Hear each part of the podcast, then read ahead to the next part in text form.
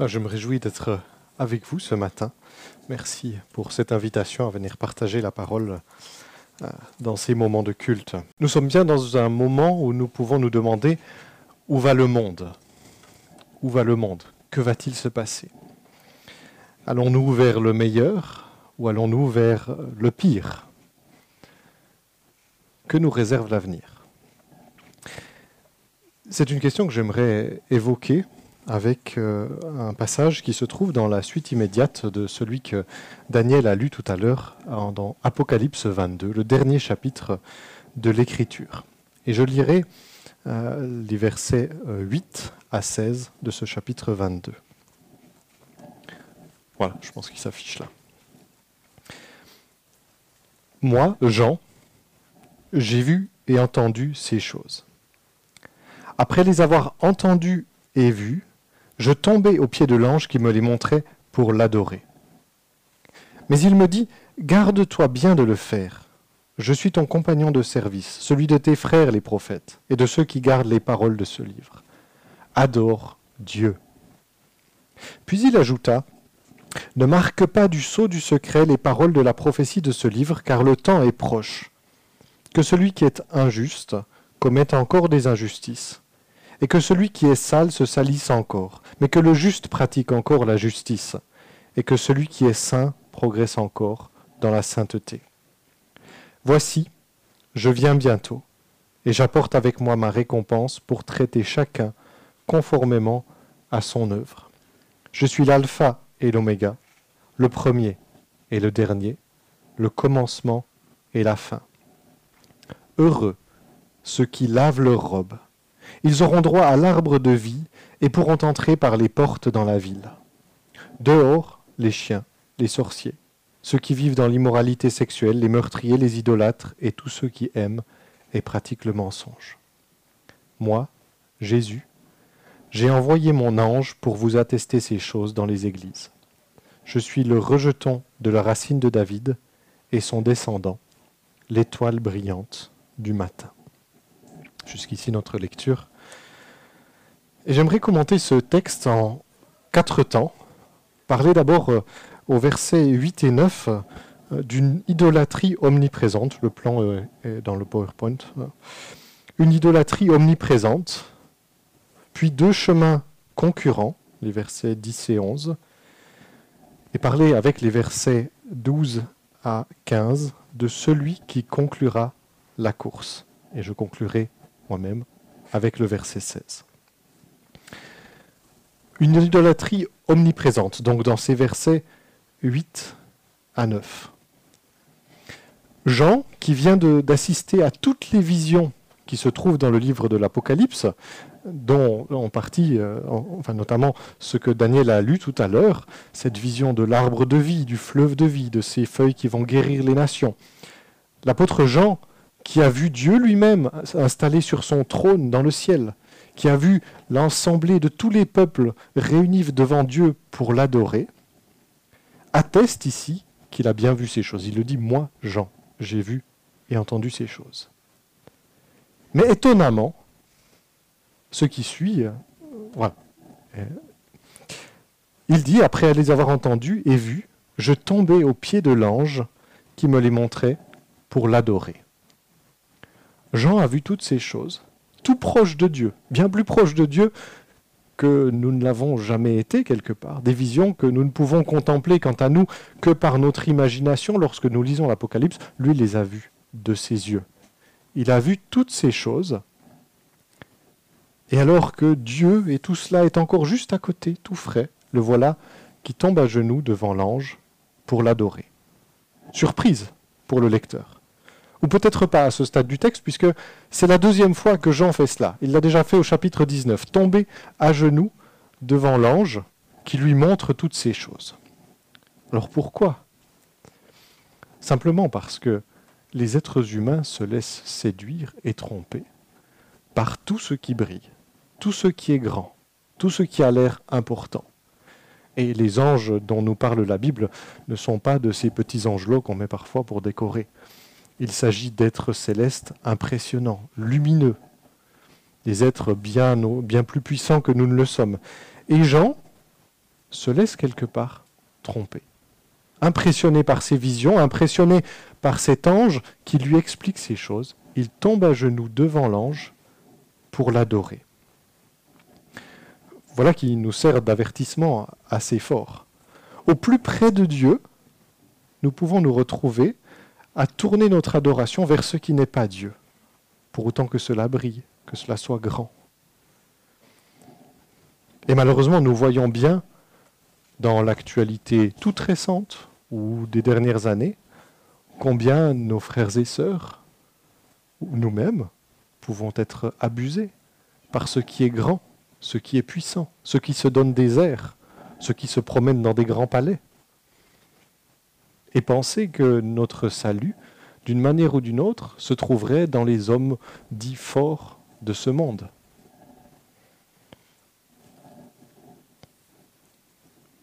Mais l'ange ne se laisse pas prendre à ce piège quant à lui. Il aurait pu. D'autres anges se sont laissés tromper. On connaît l'histoire de Satan qui a voulu quelque part voler la gloire de Dieu et s'est laissé prendre à vouloir être idolâtré, honoré, vénéré par les êtres humains. L'ange n'était pas à l'abri de cette tentation que représente l'adoration de Jean à son égard. Mais quant à lui, il ne se laisse pas prendre. Garde-toi bien de le faire. Je suis ton compagnon de service, celui de tes frères les prophètes et de ceux qui gardent les paroles de ce livre. L'ange sait ce qu'il est. Il n'est qu'un compagnon de service de Jean, des autres prophètes et de tous ceux qui gardent les paroles de ce livre. Il n'est pas quelqu'un qui devrait être adoré. Et là aussi, cela est interpellant il nous faut refuser, quelle que soit notre position dans l'Église, dans le monde, dans la société, dans le travail, d'être adoré ou idolâtré par ceux qui nous entourent. Refuser catégoriquement, parce que le refus de l'idolâtrie commence par le refus de l'idolâtrie de soi-même. Si nous commençons à imaginer que nous pouvons prendre je ne sais quel air, je ne sais quelle hauteur, il nous sera facile d'imaginer que certains un peu plus haut que nous encore le mériteraient à leur tour. Nous ne sommes pas Dieu.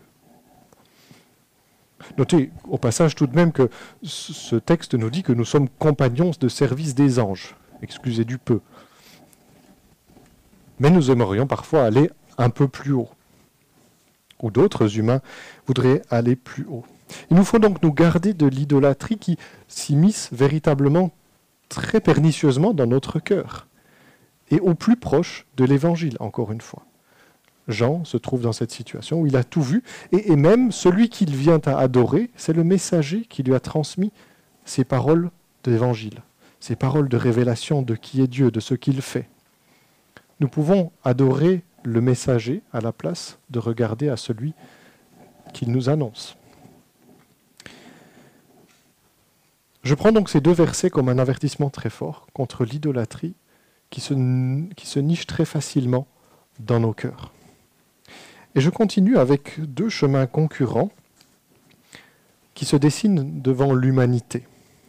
Versets 10 et 11. Puis il ajouta, c'est certainement l'ange qui parle encore, Ne marque pas du sceau du secret les paroles de la prophétie de ce livre, car le temps est proche. Que celui qui est injuste commette encore des injustices, et que celui qui est sale se salisse encore mais que le juste pratique encore la justice, et que celui qui est saint progresse encore dans la sainteté. L'ange dit à Jean qu'il ne doit pas cacher ces paroles qui lui ont été révélées. Il lui demande en fait de faire une lettre ouverte. Il ne doit pas sceller la lettre, comme on le faisait euh, à certaines époques, il y a quelques décennies, on ne le fait plus tellement. Il ne doit pas sceller la lettre, mais elle doit être ouverte, elle doit pouvoir être lue par tous, quand bien même elle était adressée, le texte de l'Apocalypse est adressé à quelques églises particulières de l'Asie mineure euh, au premier siècle de notre ère, ce message concerne chacun. Tous doivent pouvoir le lire parce que le temps est proche. Le temps dont il est question, c'est celui de la fin, du retour de Jésus. Mais entre-temps, d'ici là, l'ange décrit ce qui va se passer. Que celui qui est injuste commette encore des injustices, et que celui qui est sale se salisse encore, mais que le juste pratique encore la justice, et que celui qui est saint progresse encore dans la sainteté. Lorsque les êtres humains, nous tous, réfléchissons au futur, nous sommes tentés de balancer entre optimisme et pessimisme. Il y a une bonne semaine ou deux, nous étions en train de réfléchir à la fin probable de la pandémie. L'avenir s'ouvre, d'autres possibilités. Et voici que cette semaine, l'avenir se trouve bouché par les manœuvres d'un tyran. Nous sommes très versatiles en la matière. Nous pourrions euh, très vite passer d'un état à l'autre. Et notre eschatologie chrétienne, la manière dont nous envisageons la fin des temps, est aussi marquée par ces deux tendances. Soit un pessimisme qui dit que tout va mal, tout fout le camp, tout se dégrade, ça va de moins en moins bien. À l'inverse, d'autres espèrent et voient des signes positifs, des choses qui avancent, qui progressent dans le monde, dans l'humanité, et se disent que peut-être qu'avec le temps, l'action de l'Esprit, de l'Église, nous arriverons quand même à quelque chose de bon. Dans les deux cas, nous pouvons nous égarer. Certains pécheront peut-être par orgueil spirituel, imaginant être seuls dans la dernière citadelle avant la fin du monde, contemplant la dégradation de tout ce qui se passe autour, alors que seule leur manière d'envisager la foi, leur manière de vivre l'Église, etc., continue à tenir la route. Orgueil spirituel. Ou bien, aveuglement sur ce qu'est l'être humain et sur le fait que, quelles que soient les situations, quels que soient les avancements, le péché demeure profondément ancré dans le cœur des hommes. Ce verset de l'Écriture m'invite à une attitude plus modérée entre les deux. Que celui qui est injuste commette encore des injustices et que celui qui est sale se salisse encore. On pourrait être surpris de l'impératif employé dans ce verset. Allez-y, faites. Il y a certainement une forme d'ironie.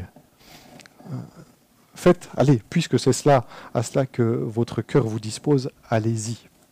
Même si ce n'est pas, bien sûr, à cela que l'Écriture nous appelle. Mais c'est une forme de fatalité, l'annonce d'une fatalité, que les choses continuent comme ça. Eh bien, puisque vous êtes sur ce chemin, que l'injuste continue à être injuste, que le juste, lui, progresse, aille vers ce qui est bon, que ce qui, lui qui est saint, progresse dans la sainteté. On voit là deux mouvements parallèles qui perdurent. Et c'est bien ce qui se passe depuis 2000 ans que cette prophétie a été prononcée à toutes les époques de l'histoire de l'humanité, il n'y a pas eu un âge d'or où il était facile et aisé de faire le bien, où tout le monde s'accordait pour aller dans le même sens. Et il n'y a pas eu d'âge si sombre que personne ne parvenait à trouver une voie qui soit juste. Dans toutes les turpitudes de notre monde, il y en a eu qui ont choisi un chemin de justice, un chemin de vie, un chemin de sainteté. C'est encore le cas aujourd'hui à n'en pas douter. Nous n'idéalisons pas notre époque. Il y a de très belles choses, mais en même temps, euh, bien, des, bien des tracas, bien des drames, ici ou ailleurs. Et il y a fort à parier qu'il en sera de même dans le futur. Je ne sais pas si certains d'entre vous euh, sont amateurs de science-fiction, euh, mais pendant qu'on imagine parfois notre avenir bouché d'ici les 5, 10, 20, 50 prochaines années, il y a un auteur du début du XXe siècle, euh, Isaac Asimov, qui a tenté d'écrire ce qu'il a appelé un roman historique du futur, imaginant ce qui pourrait attendre l'humanité, non pas dans 15 ou 20 ans, mais dans 15 ou 20 000 ans, voire même au-delà. J'ai eu l'occasion de lire ces romans dans mon adolescence. Et récemment, euh, il y a une série qui a été produite à partir d'une partie de cette série qui s'appelle Le cycle de fondation. Et il imagine donc comment l'humanité pourrait coloniser la galaxie, maîtriser toutes sortes de nouvelles technologies, aller bien au-delà des frontières actuelles et vivre encore très longtemps. Mais ce qui est frappant dans ce qu'il présente, dans ce qu'il imagine, c'est que même si les décors changent, et encore pas tant que ça, il y a des choses qui sont déjà bien là, même si les décors changent, même si les costumes, les technologies, euh, les noms évoluent, l'être humain reste le même. Il y en a qui cherchent à construire, à aimer, à servir, qui marchent dans l'humilité, dans la sagesse, tandis que d'autres sont aveuglés par leur orgueil, par leur vanité, par leur cupidité. Et cela continue. Alors bien sûr, on pourrait se dire que l'auteur de, cette série, Isaac Asimov, n'a fait que projeter ce qu'il voyait déjà. Mais l'Écriture nous confirme bien que c'est là ce qui attend l'humanité, que son existence dure encore deux ans, deux mois, mille ans, ou je ne sais combien. Que celui qui est injuste commette encore des injustices, que celui qui est saint progresse encore dans la sainteté. Un, architecte euh, américain, dans un documentaire qu'on a regardé il y a quelque temps avec mon épouse, parlant des réseaux sociaux et des évolutions technologiques, euh, disait la chose suivante. Il disait, quant à savoir si nous aboutirons à l'utopie ou à l'anéantissement, ce sera une course de relais serrée jusqu'au dernier moment. Une course de relais serrée jusqu'au dernier moment. Lui aussi, en quelque sorte, voit ces deux lignes qui se poursuivent, la tendance vers ce qui va nous détruire et la tendance vers ce qui nous conduirait vers le bien, vers l'utopie, vers un monde idéal. Et j'aime bien cette image qu'il emploie de la course de relais, où chaque génération est appelée à réfléchir à quel flambeau elle va choisir de reprendre pour la suite.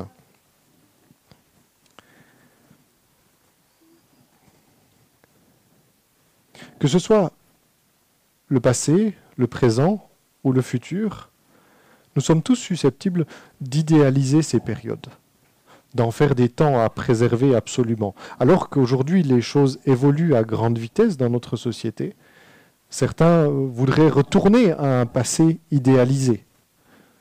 Et certains sont prêts à l'autoritarisme, voire à la guerre, pour retourner vers le passé qu'ils idéalisent. D'autres veulent rester accrochés à leur présent, veulent protéger ce qu'ils ont, protéger leurs acquis, et d'autres encore rêvent d'un futur où tout sera meilleur. Mais dans chacune de ces attitudes, nous sommes susceptibles de nous détourner de ce qui compte vraiment. Dans chacune de ces attitudes qui ont de tout temps existé et qui toutes sont des illusions puisqu'aucune de ces époques ne sera réellement meilleure qu'une autre, nous pouvons nous tromper et aller vers autre chose que ce que Dieu veut. Et je poursuis en lisant euh, maintenant les versets, en relisant les versets 12 à 15. Voici, je viens bientôt et j'apporte avec moi ma récompense pour traiter chacun conformément à son œuvre. Je suis l'alpha et l'oméga, le premier et le dernier, le commencement et la fin. Heureux ceux qui lavent leurs robes, ils auront droit à l'arbre de vie et pourront entrer par les portes dans la ville. Dehors les chiens, les sorciers, ceux qui vivent dans l'immoralité sexuelle, les meurtriers, les idolâtres, et tous ceux qui aiment et pratiquent le mensonge. Il y a une chose que cette citation que je vous ai lue à l'instant ne dit pas. Elle parle d'une course de relais serrée jusqu'au dernier moment, entre l'utopie ou l'anéantissement. Ce que ne dit pas cette citation, c'est que nous connaissons la fin de l'histoire. Notre histoire n'est pas soumise à des aléas qui tout d'un coup pourraient faire basculer les choses d'un côté ou de l'autre. Des aléas, il pourrait y en avoir encore bien, bien de toutes sortes de manières dans notre histoire. Mais nous savons de quel côté tourneront les choses à la fin. Parce que quels que soient les efforts que les êtres humains feront pour faire le bien, pour progresser dans la sainteté, ou quels que soient les efforts qu'ils feront pour détruire l'humanité, c'est Jésus qui mettra fin à l'histoire. C'est lui seul qui conclura cette histoire. Il est l'alpha et l'oméga, le premier et le dernier, le commencement et la fin. Il était au début de la création, il sera là à la fin, et il est encore là aujourd'hui. Quelles que soient les péripéties par, par lesquelles l'Église pourrait passer, il sera là encore. Et on imagine parfois des futurs apocalyptiques catastrophiques, et Dieu sait que bien des frères et sœurs vivent ce genre de futur au présent, où on ne sait pas trop comment nous allons continuer. Est-ce que la foi pourra perdurer dans ces circonstances? Christ a gardé son Église jusqu'à présent et il continuera à le faire jusqu'au dernier jour, jusqu'au jour où il reviendra. Et même s'il nous fallait faire des églises à travers la galaxie, Christ sera toujours là. Nous ne savons rien de ce futur, mais Christ, lui, le sait. Et il apporte, dit-il, sa récompense, pour traiter chacun conformément à son œuvre. Et il distingue au versets 14 et 15 deux groupes. Heureux ceux qui lavent leurs robes, ils auront droit à l'arbre de vie et pourront entrer par les portes de la ville. D'une part. Parce que oui, ceux qui persévèrent, ceux qui marcheront, progresseront dans la sainteté, ce ne sont pas ceux qui sont meilleurs, ceux qui sont plus forts ou je ne sais quoi, ce sont ceux qui lavent leurs robes. Et Jean reprend ici une image qu'il a employée au début de son livre. Il l'employait plus complètement alors en disant ceux qui lavent leurs robes dans le sang de l'agneau. Ce sont ceux qui ont placé leur foi, leur confiance en Christ. Ce sont ceux-là qui persévéreront encore dans ce qui est juste, dans ce qui est bien, dans la sainteté. Et eux, à eux est promis une de ces, de ces béatitudes que l'on trouve dans l'Apocalypse. Ils sont heureux parce qu'ils auront droit à l'arbre de vie, dont parlait le texte un peu avant, et pourront entrer par les portes dans la ville. Ils auront plein accès à Dieu, à cette ville nouvelle, à cette réalité nouvelle où nous serons en sa présence. Au contraire, le texte se fait menaçant au verset 15 pour ceux qui persévèrent dans l'injustice, dans le mal. Non pas, je crois, même si ces textes nous interpellent toujours, quelle que soit notre vie, je crois que en lisant ce genre de texte, je parle ici du verset 15, nous avons à nous laisser interpeller. Où en suis-je par rapport à ces choses-là qui prennent des formes parfois bien pernicieuses dans nos vies? Néanmoins, je crois qu'il est question ici de ceux qui persévéreraient dans ces voies et non de ceux qui comme cela nous arrive à tous, peuvent chuter. Ce sont ceux qui aiment et pratiquent le mensonge, qui se vautrent dans ces choses quelque part. Là où le Saint-Esprit, nous chrétiens, nous avertit, et nous péchons, c'est vrai, encore, mais à défaut.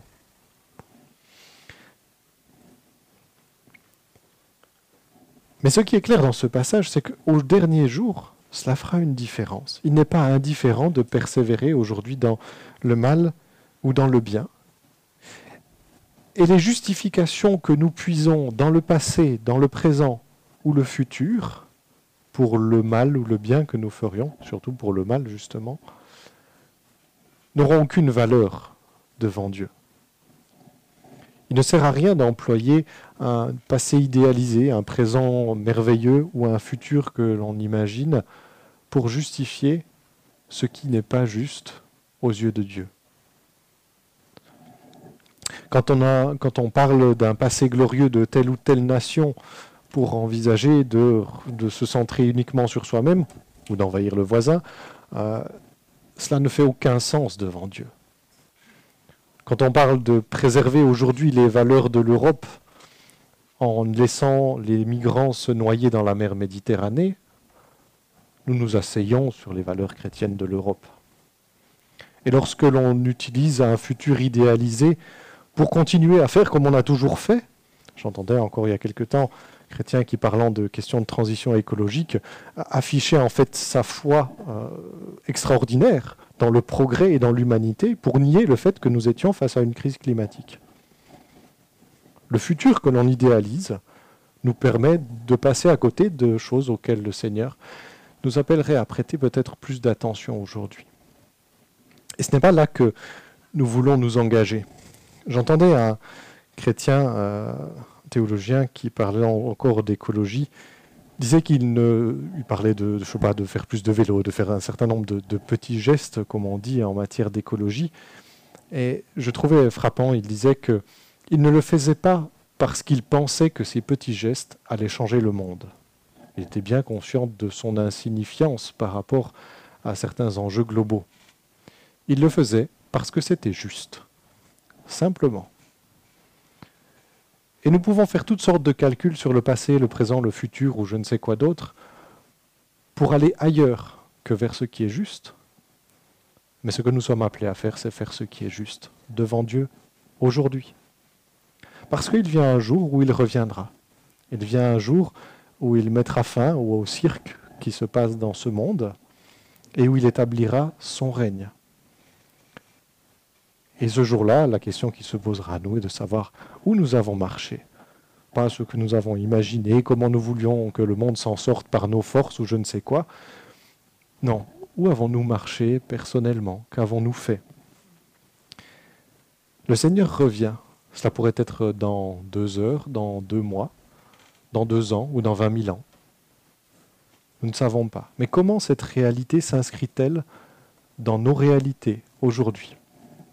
J'ai gardé le souvenir de ma grand-mère qui, tous les soirs, avant d'aller se coucher, rangeait son salon. Soigneusement, elle mettait de l'ordre. Mais c'est pas tant le fait qu'elle rangeait son salon qui m'a frappé que la justification qu'il y avait derrière. Elle rangeait dans son salon parce que si jamais le Seigneur revenait la nuit, elle ne voulait pas qu'il trouve du désordre. Alors, je ne suis pas sûr que le jugement dernier portera beaucoup sur le désordre dans notre, salon, d'autant que en Christ, nous y échappons. Mais, mais cela marquait sa vie quotidienne. Oui, le Seigneur pouvait réellement revenir chaque jour. Comment nous-mêmes vivons cela? Comment nous-mêmes sommes attentifs à cela? Ça nous interpelle, je trouve. Et le Seigneur ne veut pas que nous nous laissions égarer par tout ce qui se passe dans ce monde pour aller sur d'autres voies que ce que nous ferions s'il revenait demain. Et je conclus avec le verset 16. Moi, Jésus, j'ai envoyé mon ange pour vous attester ces choses dans les églises. Je suis le rejeton de la racine de David et son descendant, l'étoile brillante du matin. C'est tout le message de l'Apocalypse finalement. L'humanité va passer par des hauts et des bas, par des choses terribles et par de belles aussi. Certains sont parfois un peu intimidés par ce livre plein de visions auxquelles on ne comprend pas tout et qu'on a beaucoup utilisé pour faire toutes sortes de tableaux précis en tout genre sur quels événements devaient se passer avant les autres, avant que le Seigneur revienne il ne doit rien se passer de plus avant que le Seigneur revienne, et cela depuis 2000 ans. Personne n'aura rien à redire si le Seigneur revient aujourd'hui. Mais ce que le Seigneur veut que nous sachions, c'est que quelle que soit la durée de l'histoire humaine, il reste au contrôle. Il reste au contrôle et c'est lui qui dira le mot final. C'est lui qui sait où vont les choses, c'est lui qui veille sur nous, et dans sa grâce, il a voulu que ces églises le sachent. C'est pour cela, dit-il, qu'il a envoyé son ange. Il est, dit-il, le rejeton de la racine de David et son descendant, l'étoile brillante du matin. C'est encore une des très nombreuses images de l'Ancien Testament que l'on retrouve dans l'Apocalypse, des prophéties que l'on trouve dans le livre des Nombres et des Haïs pour dire qu'il est le Messie. Il est celui qui accomplit les promesses de Dieu. Il est celui qui est mort et qui est ressuscité, qui est vivant aujourd'hui et qui revient. Nous n'avons pas à nous inquiéter de ce que font les grands ou les petits de ce monde. Certes, il faut prendre nos responsabilités là où nous sommes, mais ne nous laissons pas troubler. C'est le Seigneur qui est souverain sur toute l'histoire, et il ne faut pas, comme je le dis dans la dernière slide, nous accrocher à ce qui était, à ce qui est, ou à ce qui viendra, c'est Jésus qui est notre alpha et notre oméga. Amen.